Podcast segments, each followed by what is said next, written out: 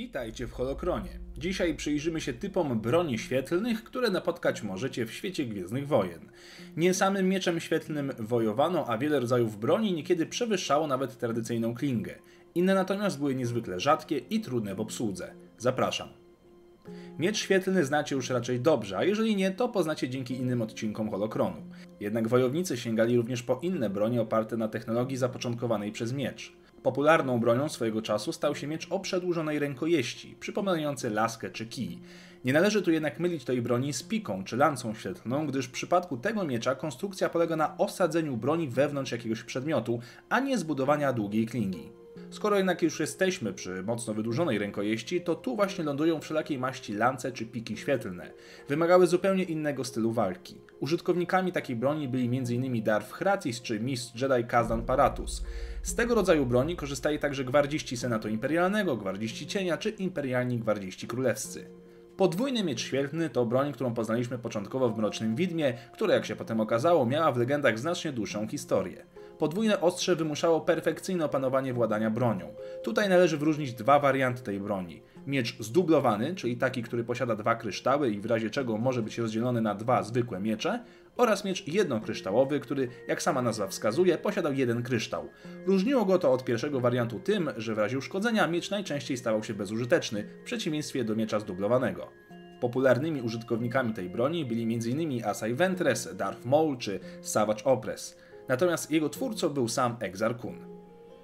Jeżeli chcielibyście nauczyć się walki mieczem świetlnym, najlepiej zacząć naukę od miecza treningowego, z którego korzystała duża część młodzików i adeptów. Miecz posiada przybliżoną konstrukcję do tradycyjnego miecza, jednakże zastosowano w nim kryształ Bondar, który wydobywano z asteroid krążących na dalekich obrzeżach układu Alderan. Ostrze takiego miecza lekko migotało i nie było śmiercionośne. Zadawało jednak dotkliwy ból oraz potrafiło ogłuszyć przeciwnika czy zadać mu niewielkie blizny.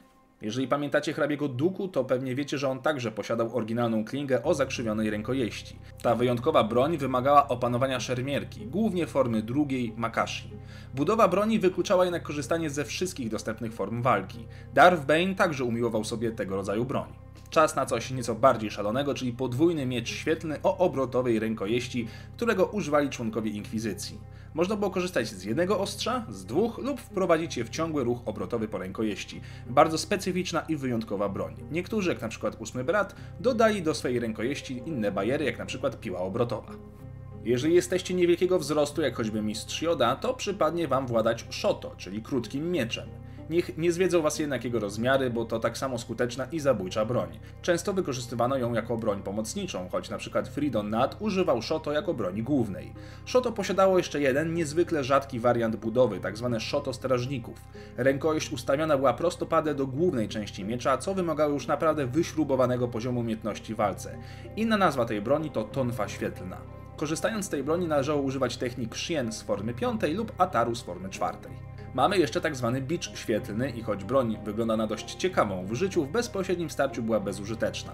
Zresztą używali jej nie tylko użytkownicy mocy, ale również łowcy nagród. Bicz pozwalał zadawać dotkliwe rany energetyczne, przez co według niektórych źródeł z legend nazywany był także biczem energetycznym lub laserowym, a nawet batem świetlnym. Ot, taka ciekawostka. Na koniec zostawiłem prawdziwy artefakt, jedyny w swoim rodzaju mroczny miecz, który już niegdyś przewinął się w odcinkach Holokronu. Wyjątkowe, czarne ostrze otoczone białą mgiełką było bronią jedyną w swoim rodzaju i choć opierała się na technologii tradycyjnego miecza, była sama w sobie czymś zupełnie innym. Nawet jej dźwięk był odmienny od miecza świetlnego.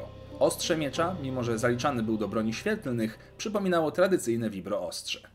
To tyle w tym temacie. Zobaczcie inne odcinki dotyczące mieczy świetlnych. Ja dziękuję za oglądanie. Pamiętajcie, by proponować swoje tematy na odcinki na fanpage'u i niech moc będzie z Wami.